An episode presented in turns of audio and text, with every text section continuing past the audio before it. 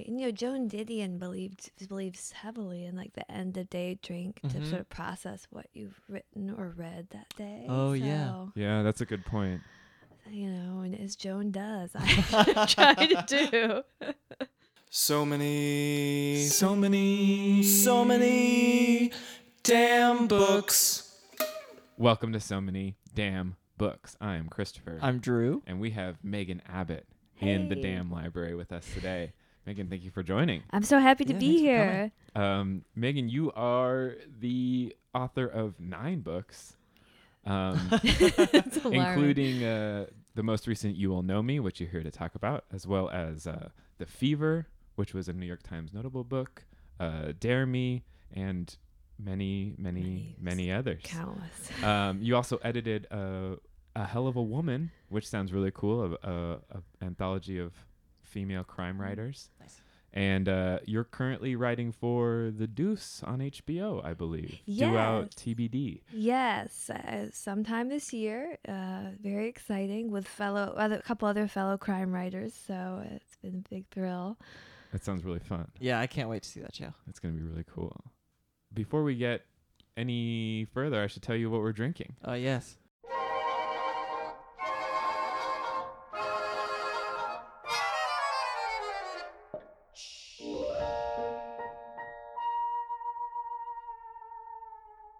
We're partying over here. We're we're we're taking this um I don't know, early time to jump right into the islands. Yeah.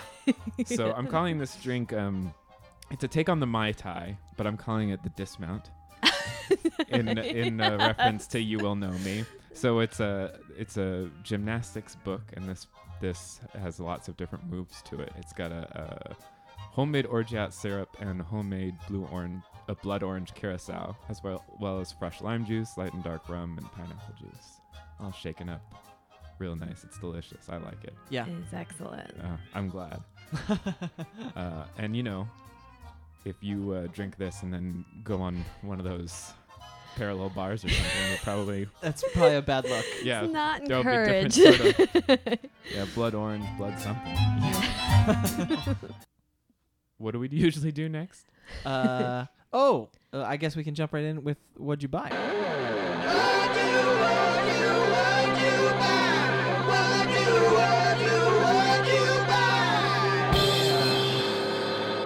Ooh yeah, let's do Oh, that. yeah, You remembered. Why don't you go first? Uh, sure. So, timing appropriate. I just picked up um, this book out from Melville House called What We Do Now.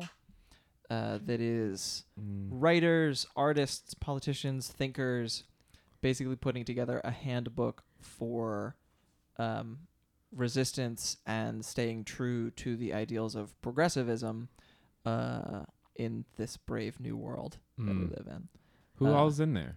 it's like everybody from Bernie Sanders and Elizabeth Warren to like Dave Eggers and George Saunders. Wow, Um, that's a cool. there are activists. There are politicians. It's like it's a cool. It's split up into like media, activism, like how to protest. Uh, interesting. yeah, it seems really cool. and you know, because there's a lot of these that are coming out right now. Um, there's a few of these like what? Do we, so so Trump's your president. Yeah. it's like no, it's so quick. You Yeah. know? I'm I so mean, impressed at how like yeah, people are on the ground. Yeah, yeah. I mean, it- that no was time to waste, people. Yeah. you better. you yeah. know. It's so funny because tanks roll in at, at noon when you work tomorrow. when you work in publishing, you know, a book that you're working on, you're like, hmm, I'm looking forward to seeing this in 2019. Like, yeah, uh, yeah, and but the, these, I mean, they got right on there, yeah. They wrote them, edited them, and got them out. right? It's crazy. Um, so either either this shows that books just take too long and we should always be moving this quickly, or or uh, there's an urgency to the yeah. to the the subject matter. One or the other. We'll report back in four years. yeah. Um, do you want to go next with what you bought? Sure. Yeah, I just bought uh this uh, this uh Walt Disney biography over the holidays. Ooh. Neal Gabler. It's a famous one. I think it's the most famous Disney biography and I I'm in a book club with my best friend, the writer Jack Pendarvis, and we did the Orson Welles biography before that. And then we decided to do Walt Disney. And I had very little interest in Walt Disney till I read it, but it was fascinating. Uh, if you saw the PBS documentary earlier this year, it was based on that. It was, Oh. it was really about um, a really complicated man who had a sort of deep, deep, deep obsession with storytelling and obviously captured the zeitgeist of America. But I was surprised at how many failures he had in his life. All those movies, other than Snow White, that we love so much now, they were all failures. Pinocchio and Dumbo, and you know, and, they, and Sleeping Beauty and Cinderella. I mean, they were all um, relative failures. But he just kept going. Wow. That's Uh, amazing. yeah. That sounds really interesting. Um, How about you? I uh, I bought uh, I saw a galley of Melissa Febos "Abandon Me," um, which is so I read Whip Smart by her, which is her memoir about being a professional dominatrix, and this is much more personal and it, it seems to follow all, all sorts of her loves and losses and and her relationship to art. And there's this line uh, in the in the jacket copy where it says she remains closely tied to the sea captain who raised her, and it's just like, what? it's, it's like such a specificity that makes it feel like it's like the 1800s. well, I think the real problem is when I hear the sea captain, I can only think of the Simpsons character. so I'm just like, oh, she was raised by s- that makes a sense. cartoon. Yeah, there's a- That's probably not right. Guess there's another memoir in there. Yeah, that- That's yeah, raised by a bit character on it. Weren't we all really? Though? Uh, yeah, so I'm really excited to to jump into it because it's been a while since I've read her. Cool. Yeah.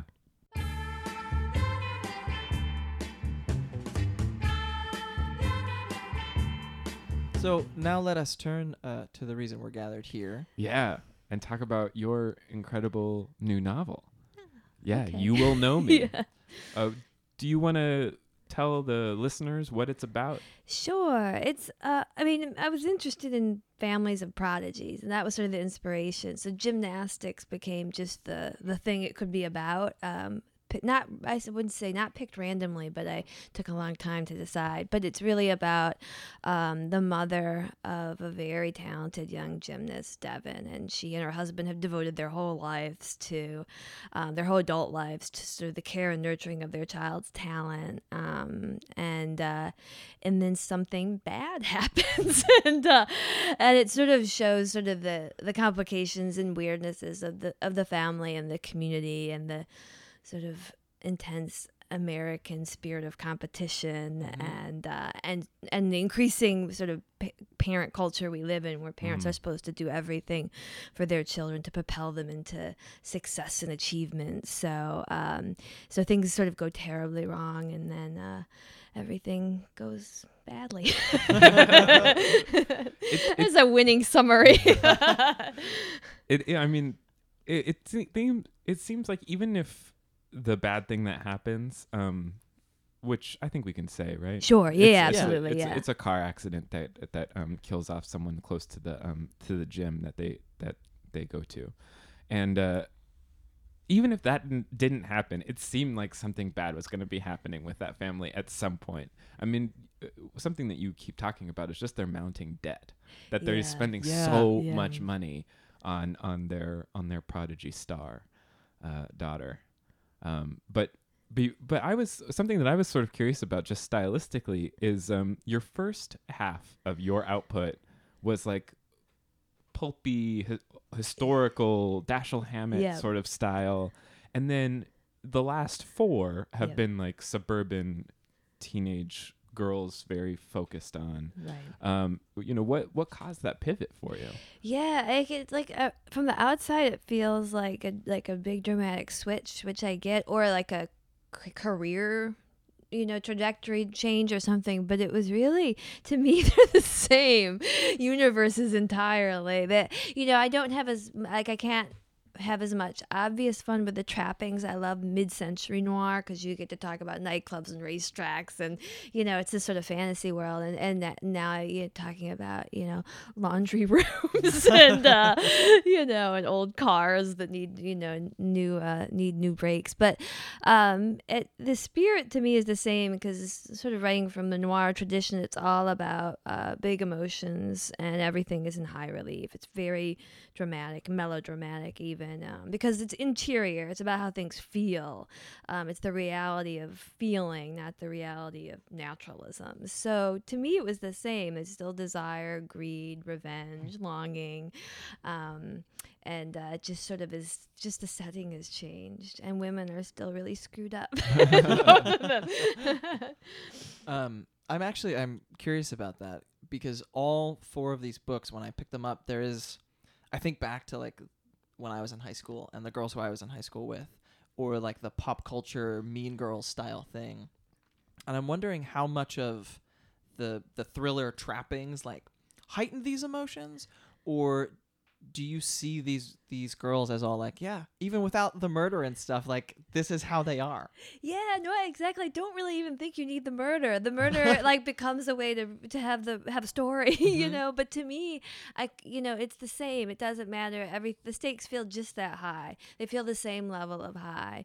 You know just when you live at that age you're at such a fever pitch um, not just for girls but i think particularly for girls uh, because girls uh, don't have as much sort of culturally accepted outward expressions of aggression or you know Yeah. not can't get into a fist fight in the locker room. They can they do now but in my in my day they would just give another girl an eating disorder instead you know it was just how it worked. So so there everything is is feels very important because it is let's be honest. Um and there's a reason that we can't really entirely ever let our adolescence go Yeah. you know it's with us forever that 15 year old self is always there ready to demand attention right Mm-hmm.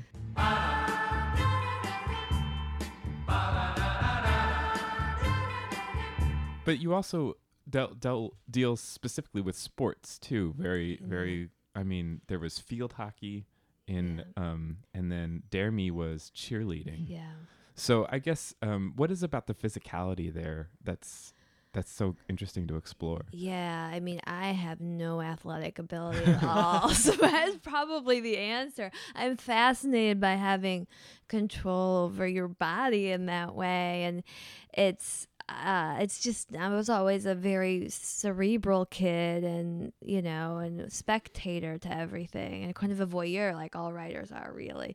Um, so to me, it's vicarious thrill. And there's also something like girls' bodies are looked at. Teenage girls' bodies are the the thing to be looked at. So, give making it be about sports at least gives them a sense to own that Mm-hmm. part of it. Mm-hmm. I, I I was very conscious of the of, I guess, Katie's gaze at like and at how she's sort of um, organizing the bodies in her mind and how she sees the the kids. that idea of, Yeah. of your never escaping your adolescence too i hadn't really thought about that but now it makes like the way that katie looks at, not only at like her daughter and her daughter's friends but like the sort of thrill that like she and all of the mothers get from like the handsome hunk who's like helping you know build and like do people's lawns and stuff and that that sense that they see how their daughters see him Oh, and she's trying to escape some. Her past is like the little tiny pieces you get of that yeah are just they're all- every time I'm like oh you know that the fact that she I like gave herself her tattoo or or right. yeah, it's just this like is the- the, masochism of teenage girls. yeah Ne- that she never got of it either. yeah Yeah, no, and I think you're right. I think you know part of it is this sort of how much parents are supposed to be involved in their kids' lives now has sort of enabled this sort of desire that I think many adults have anyway to be teenagers again. And I Mhm. think that that does occur and we see it. I'm a big fan of the Real Housewives franchise and you certainly see it there. If you have a lot of money, you can be a teenager forever wow you know and in these cases if you're if you're spending 40 hours a week at your kid's gym or surrounded by teenagers and teenage you know a good looking young man you know like, you're going to become your 15 year old self again yeah because everyone around you is doing it So it feels it feels like it's a sort of uh, escape escape chute from one's the the sort of pains and miseries of one's regular adult life. Oh yeah.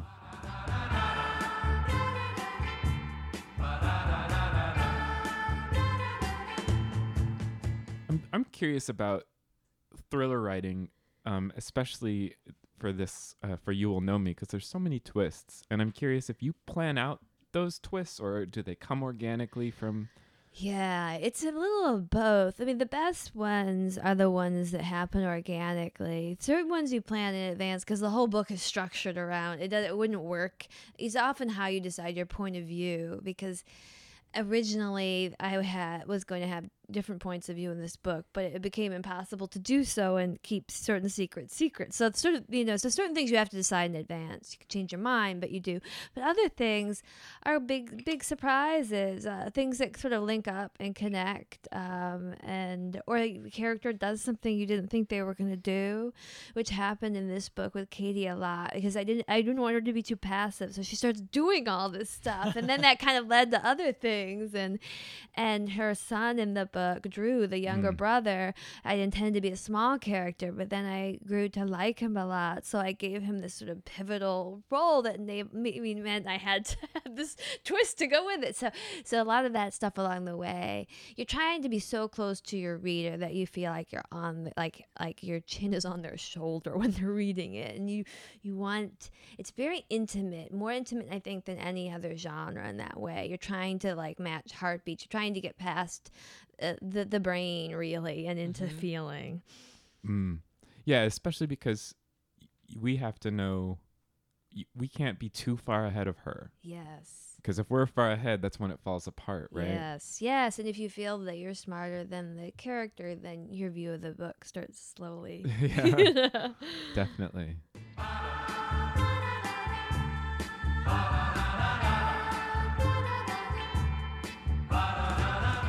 What was it like to immerse yourself in these particular worlds? Like I'm thinking specifically with gymnastics, with cheerleading.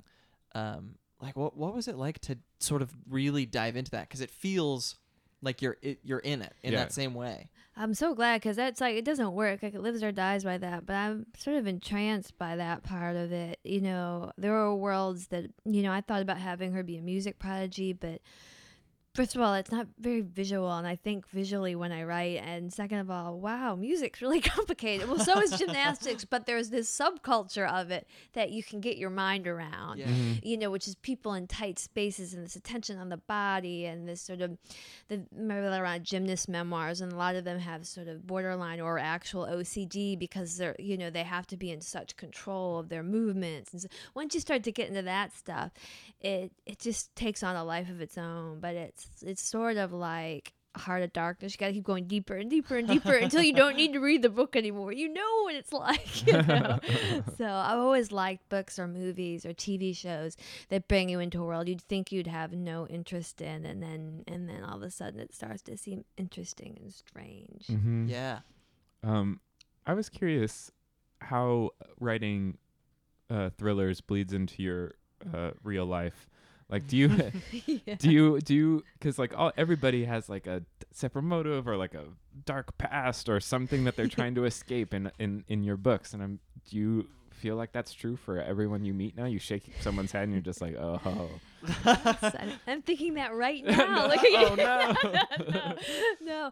It, you know, I'm sort of a, a generally genial person in my everyday life, but I always have had an obsession with true crime and reading crime or newspaper. You know, I, I look for the, you know, I read the Post and I, I look for that stuff. Um, so it, it's always been more vicarious, though. You know, it, like it's part of your unconscious makeup somehow. You like to be s- or you like to see how far you're willing to go um, at a safe distance, I would say. Um, so there's part of it that probably goes deeper. But I always feel like if you figured out why you're really interested in this, then you would probably the books would become terrible you know because you'd have like a logical reason you know you want it like i try to keep that part really underexplored you know it's it's it's very natural to me to to to wonder about this stuff, and I don't want to question my wonder of it. That makes sense. Yeah. That makes sense.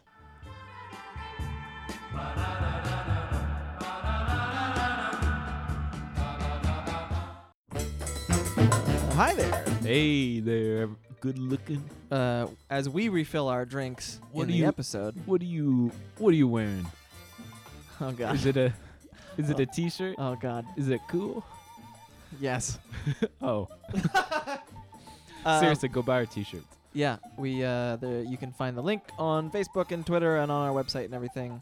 Uh, Really we helps got, us out. We got T-shirts. Yeah. They look dope. And they say so many damn books because that is how it feels out there, man. When you're in a bookstore, when you're looking at your stacks and stacks, when you're covered in your books, you You Get- know. you know when you're everybody laying in bed and you just have your friend dump a lot of books. No, it's just that you. the shelf just falls on you.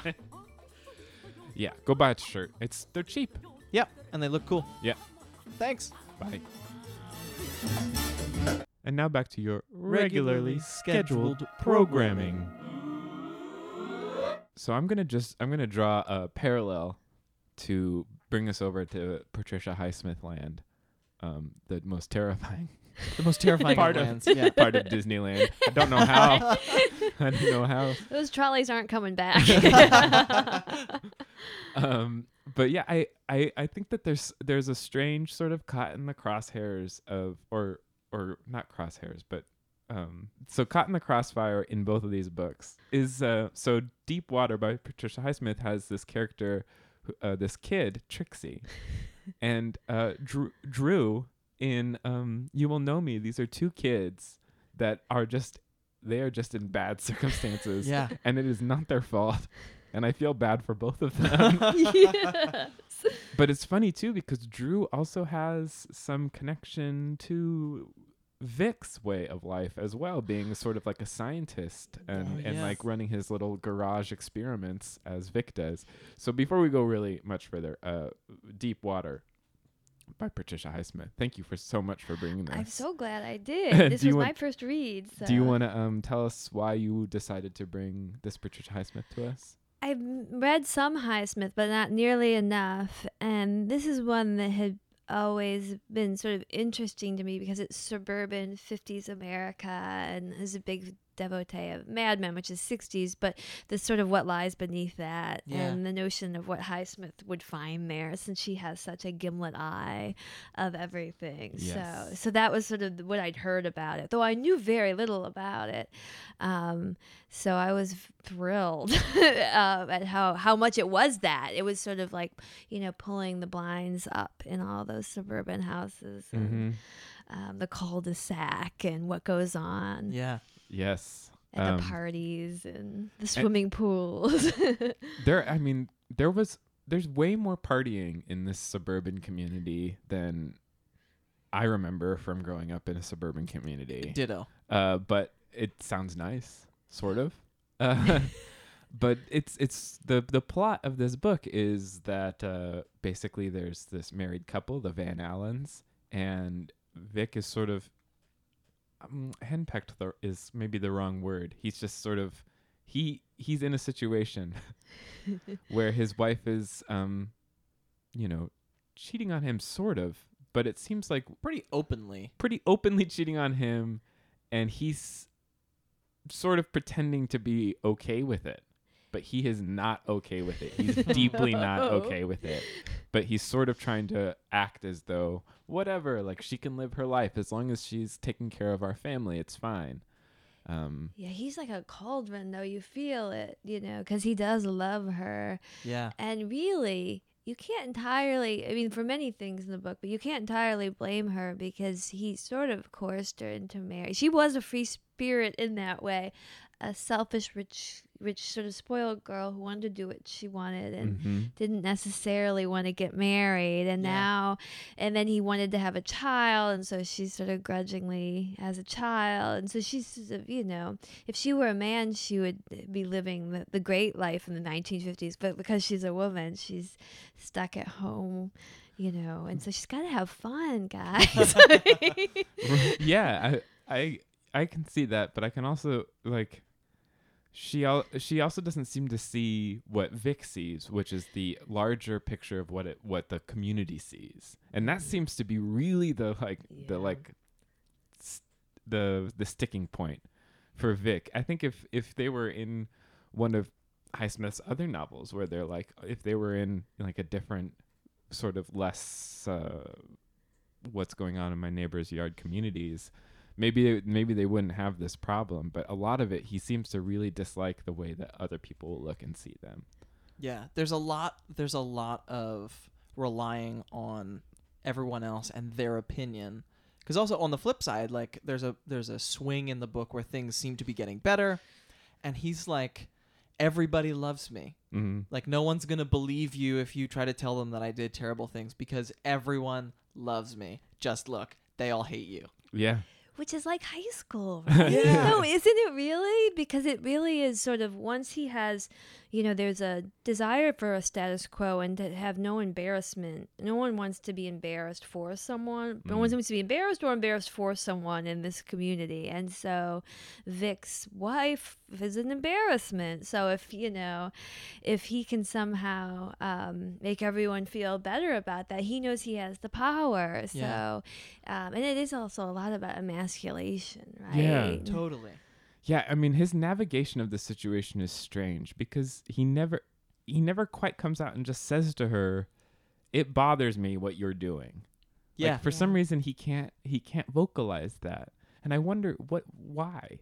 Why why wasn't he able to just say to her like he he asks her to he tells her to stop. He tells her very specific reasons about the guy. mm-hmm. Mhm. And you know, there's sometimes when he's like I, w- I don't even w- I wouldn't even mind so much if it wasn't these for these dolts that she's Yeah. bringing home. They're so boring and dumb.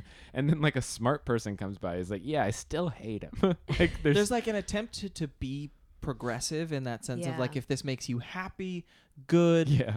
but then realistically like he he is trying not to be i think if he opened up it would be so emasculating in a Mm. time Yeah. when like Yes. he is already aware that he has sort of been somewhat emasculated by the sense that he Oh. can't like whatever he's not fulfilling for his wife societally like even his friends you get the sense they look down on him a little bit for like Mhm. can't keep that woman of yours under control Right.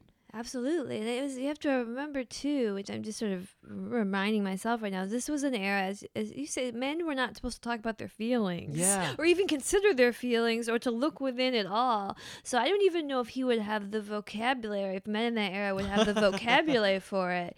You know, he could he could sort of act out in response and cheat on other women, or he can, you know, hit her, or he can do that. There's certain things that were accepted in what men could do, or he could divorce her yeah um, or or any of those things that we've seen, you know, in in less violent books. But instead, instead, I think he actually gets a big ego kick out of being Well- the center of the story. And that's really that that really is the turning point and it's pretty early when he decides to just take credit for having murdered somebody as though it's some lark. As Yeah. though it's who he didn't like to be very clear he's like i am gonna take credit for this crime that i did not commit yeah, and everyone's like ha, ha, ha, ha, that's great Yeah, the, well, there, there. I don't know if everyone says that. That's there. The first is like, haha, what? did you, did you really? yeah, because they they want to play it off like it's another hilarious one. One of the very funny jokes. Like the, a lot of stuff is like greeted with a roar of laughter Yeah. in this world. Yeah. Um, you know, and it is these dinner parties. But yeah, so he he goes and says, "I killed this guy," and is enjoying very we didn't much. kill. He did not kill that guy. yeah, and when when it comes out that he didn't kill that guy, that it couldn't have, um, he's also like, "Oh, that's too bad."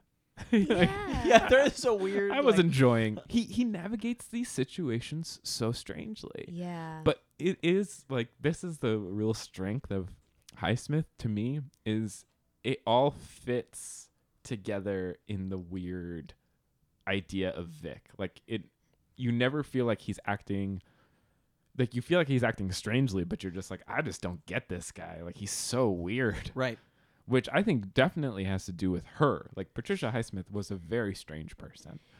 yeah, by the standards of that era, for most, she just didn't By didn't any fit era. in.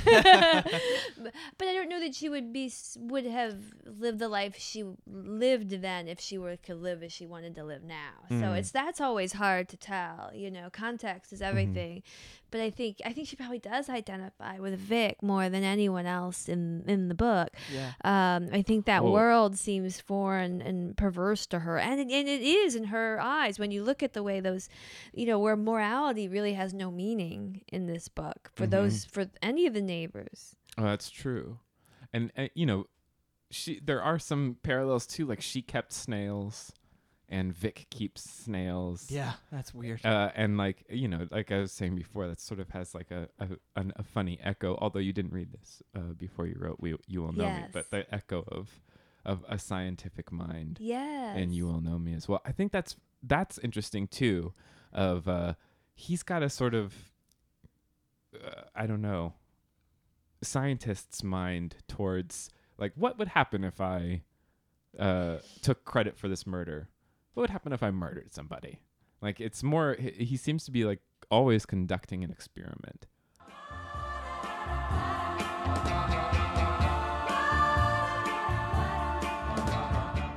I also I have a confession. This is my first Highsmith.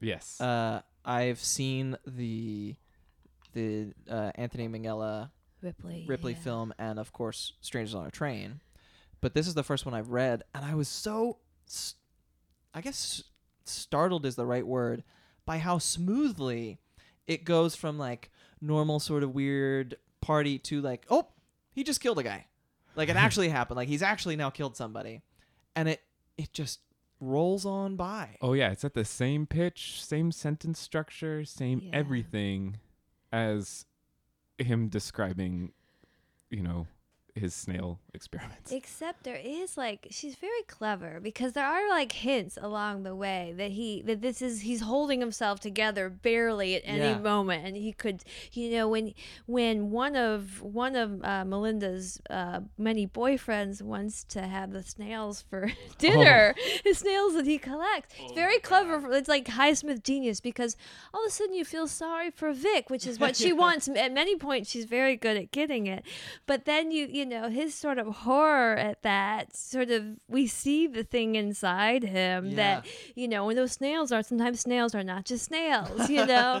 So it, it feels like she's playing a game with us as a shell game if you will about uh about like how much we're supposed to believe that Vic is just a sociopath or how much he's just like four shades darker than than everyone else. Like once he's playing brinksmanship with what he's capable of and he you know and she pushes him really she pushes him too she, she's certainly not she doesn't deserve anything that she gets and i find her delightful and funny really funny but um we do i think i think he's not like the sort of dexter Mm-hmm. Yeah. you know serial killer person at all but something something that just, she just wants to just push you outside of what you know but you know just a few steps Yeah.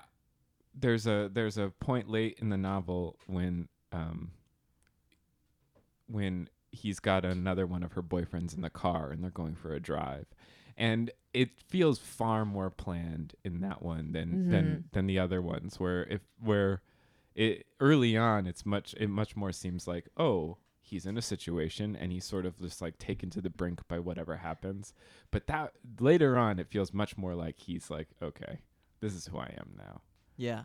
Um, it actually made me think of, and this will, I referenced this actually when we were talking with Lisa Lutz about Georges Simenon. There, um, Simenon moved to Connecticut late in his life and wrote a couple of novels that are there in this like same milieu of the the sort of like dark underbelly of suburbia. And I just the I saw a play in London, an adaptation called The Red Barn, that had a similar like sort of henpecked husband who like finally gets pushed to the point where he snaps. And I just Christopher, like you were saying earlier, that idea of, you know, growing up in suburbia, Mm-hmm. I didn't see anything like that. Like I did there I'm sure that there were I think that if anything it was more like your novels, Megan, than Mhm. these ones. Mhm. But I, I I like I want to go back and think about it now and and try to figure out how much of this is just somebody who was deeply unhappy in their surroundings, uh, projecting that out and writing these stories, or if like suburban 50s was truly a really dark, scary place. yeah, yeah.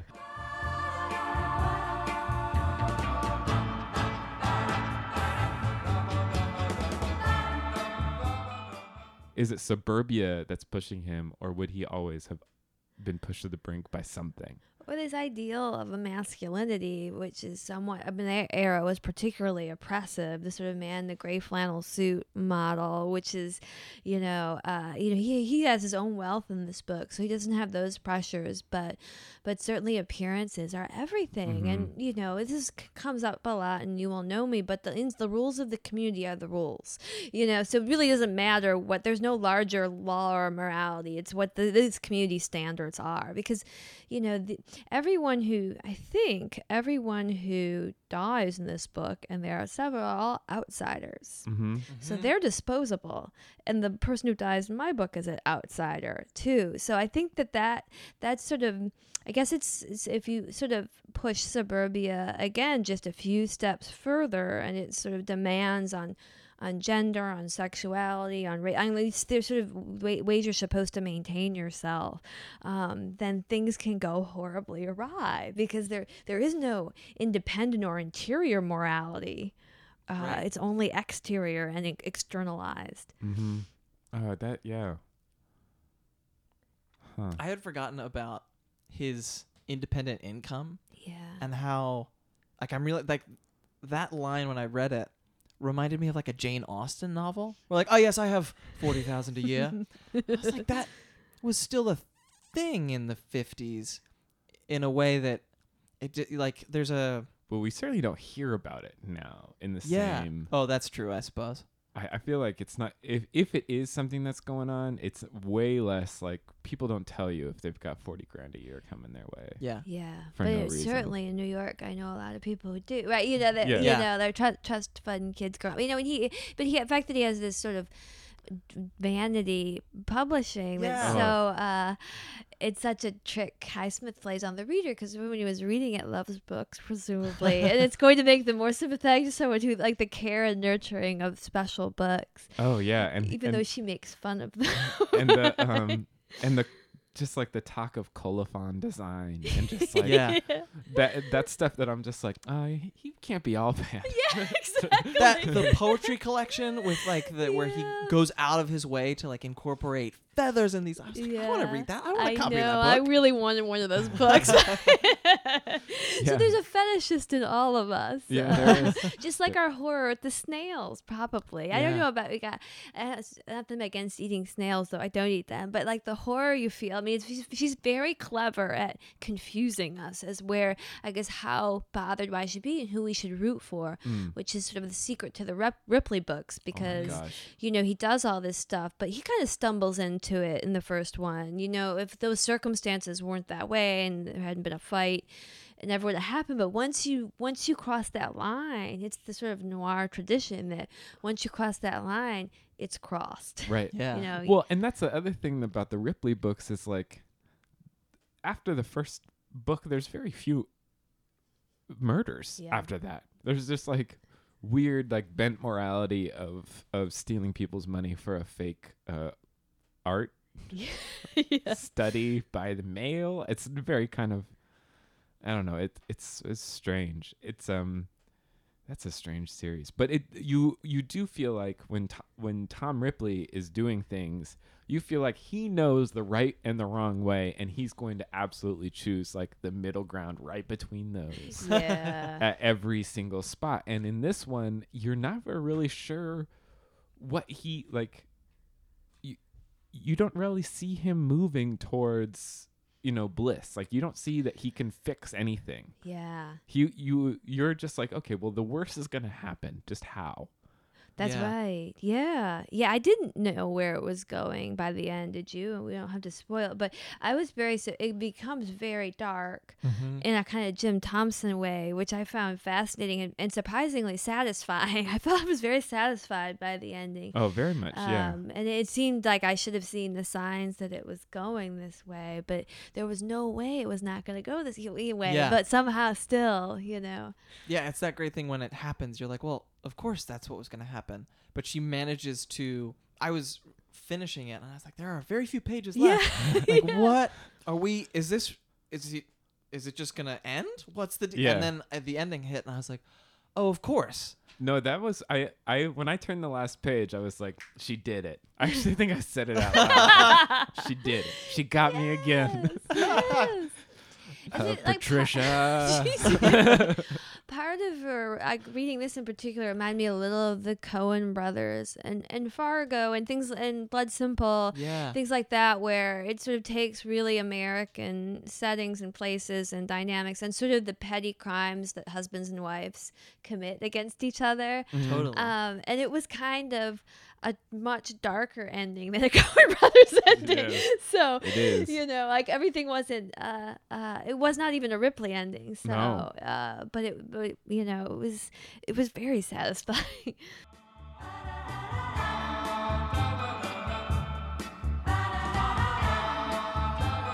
I- I'm curious to know how many authors, screenwriters, playwrights, storytellers in general have this book in particular, where it like it's it's not the flashiest Highsmith, it's not the one that people talk about, but how many of them just have it on their shelf and it oh. has subtly influenced their work. yeah, because it, it feels influential. It it does. I always wonder about that. I mean, but Highsmith was was not great, very successful in her lifetime. So a lot of it has come after, since the movies, you know. Yeah. and the movies have certainly helped. But um, I wonder if a lot of people have been influenced by people influenced by it. Yeah, you know, like I wonder how many levels out. It's going to be like the Gone Girl effect, you know. Yeah, like you're you're influenced by Gone Girl, but you have no idea that's That that's the Yeah. one. Yeah. Yeah. Well, I uh, I'm I'm gonna highly recommend Deep Water. Yes. Everyone Yeah. should. I mean, read I'm excited. I I said this when you emailed us with this choice, and I'm now happy to report that it's, I'm excited to like dive into Highsmith. Yes. Yes, she is fun to dive into, and you can just read a bunch in a row too. There's something like about like just you want to just pick up the next one. Yeah, Yeah. it's that same prose thing where like it's just chugging along. You put Yeah. this one down, and you're like, next. And you Yes. just yes. right back in the current. yes. Um, do we want to talk about some other recommendations? sure.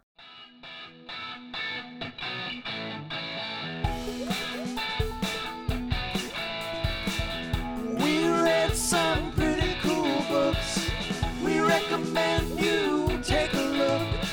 Yeah. Let's do it. Uh, Drew, you you start us off.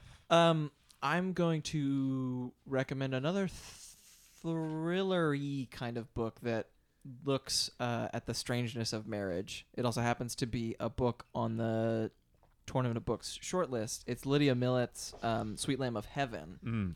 which I won't say too much because the jacket copy talks. It's like this woman. She has a baby and starts hearing this strange voice. Um, her husband is becoming a political candidate and is sort of doing that like sell your soul i want power not because he cares about america or issues and it very quickly starts to spin off into this like near stephen king creepy novel at one point Mm. it there are digressions on like instead of religion for atheists religion for book lovers in Uh. a way um but all of it with that like just creeping right there dread of something bad is about to happen Uh-huh. yeah i was totally blown away and surprised by it and i really enjoyed it Cool. Sounds really good. Um, Megan, how about you? yeah, do you want to go Well, next? I'll recommend a movie because I've seen so many lately, end of year, that I think might might pass people's radar. Which is Jackie, which is the Yeah. net- have you seen it? Yeah, I haven't. I had had not been too interested in it because I assumed it was a biopic, Right. and it's not. Uh, and you may know this, but but it's really two or three days after the assassination. Oh my God. gosh. whoa. That's really all it is. It's very compressed, f- almost hallucinogenic. There's uh, first person. We really feel it's really about her trauma and her attempt to sort of create a narrative about the meaning of her husband's life in those few days after his death. And it's wild and intense. And this, the score by uh, Mica Levi, who did the score for Under the Skin, is really harrowing and and kind of incredible. And it's so it's not like uh, we've all seen so many Kennedy things, and it's not like that. It's really like first person super intense almost like like repulsion the movie repulsion like in her in her head sort of reeling from this experience and it's kind of thrilling Mm. so Cool. i Wow. recommend that wow. Okay, that sounds really good. Yeah. Um, Christopher? yeah. Uh, I'm gonna recommend another book off of the Tournament Books shortlist to jump into. Um, it's uh, Mr. Monkey by Francine Prose. Just a Oh. light change of pace It- from it- everything else we've been talking about. You'd think by that, oh, really? by that title, oh. but it is not. it's about it's it is about a children's musical, um, and you start in the mind of one of the actors, Mm. and then you head into another actor, and then you head into someone in the audience, and then someone else in the and like she just jumps into like people that are connected but not connected Huh. and uh, and it's so amazing. I, I it really feel it felt like um I, I put it right up next to uh Visit from the Goon Squad Oh, by cool. Jennifer Wow. Egan where I really feel like you know in in, in the Goon Squad it's uh the the Goon Squad is time Yeah. in this it's ambition and it's just like what happens and and there's an incredible sequence inside the um, author of the children's book that the musical is based on you're you're out with him uh, for a while and it's one of the most incredible parts of the book that is such a tour de force to do that as a writer I Yeah. mean, and to have it pay off for the reader Oh, it's so so fantastic. Um, I was completely, I was not expecting it at all, and I actually listened to it. So if you, uh, and it's two actors doing, like the ma- the male paint points of view are read by a male, and the female points of view are read by a female, and uh, they're they do incredible work with it, and I recommend listening to it, but uh, just reading it at some point. All Cool. right. Yeah, it's really good. i'm adding it to the list Fantastic.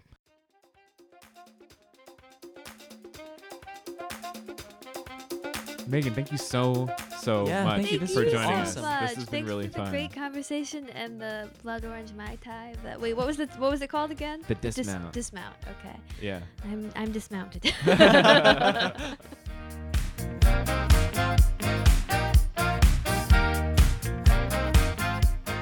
What's it called when you get shot by? Never mind. Shot with a trank?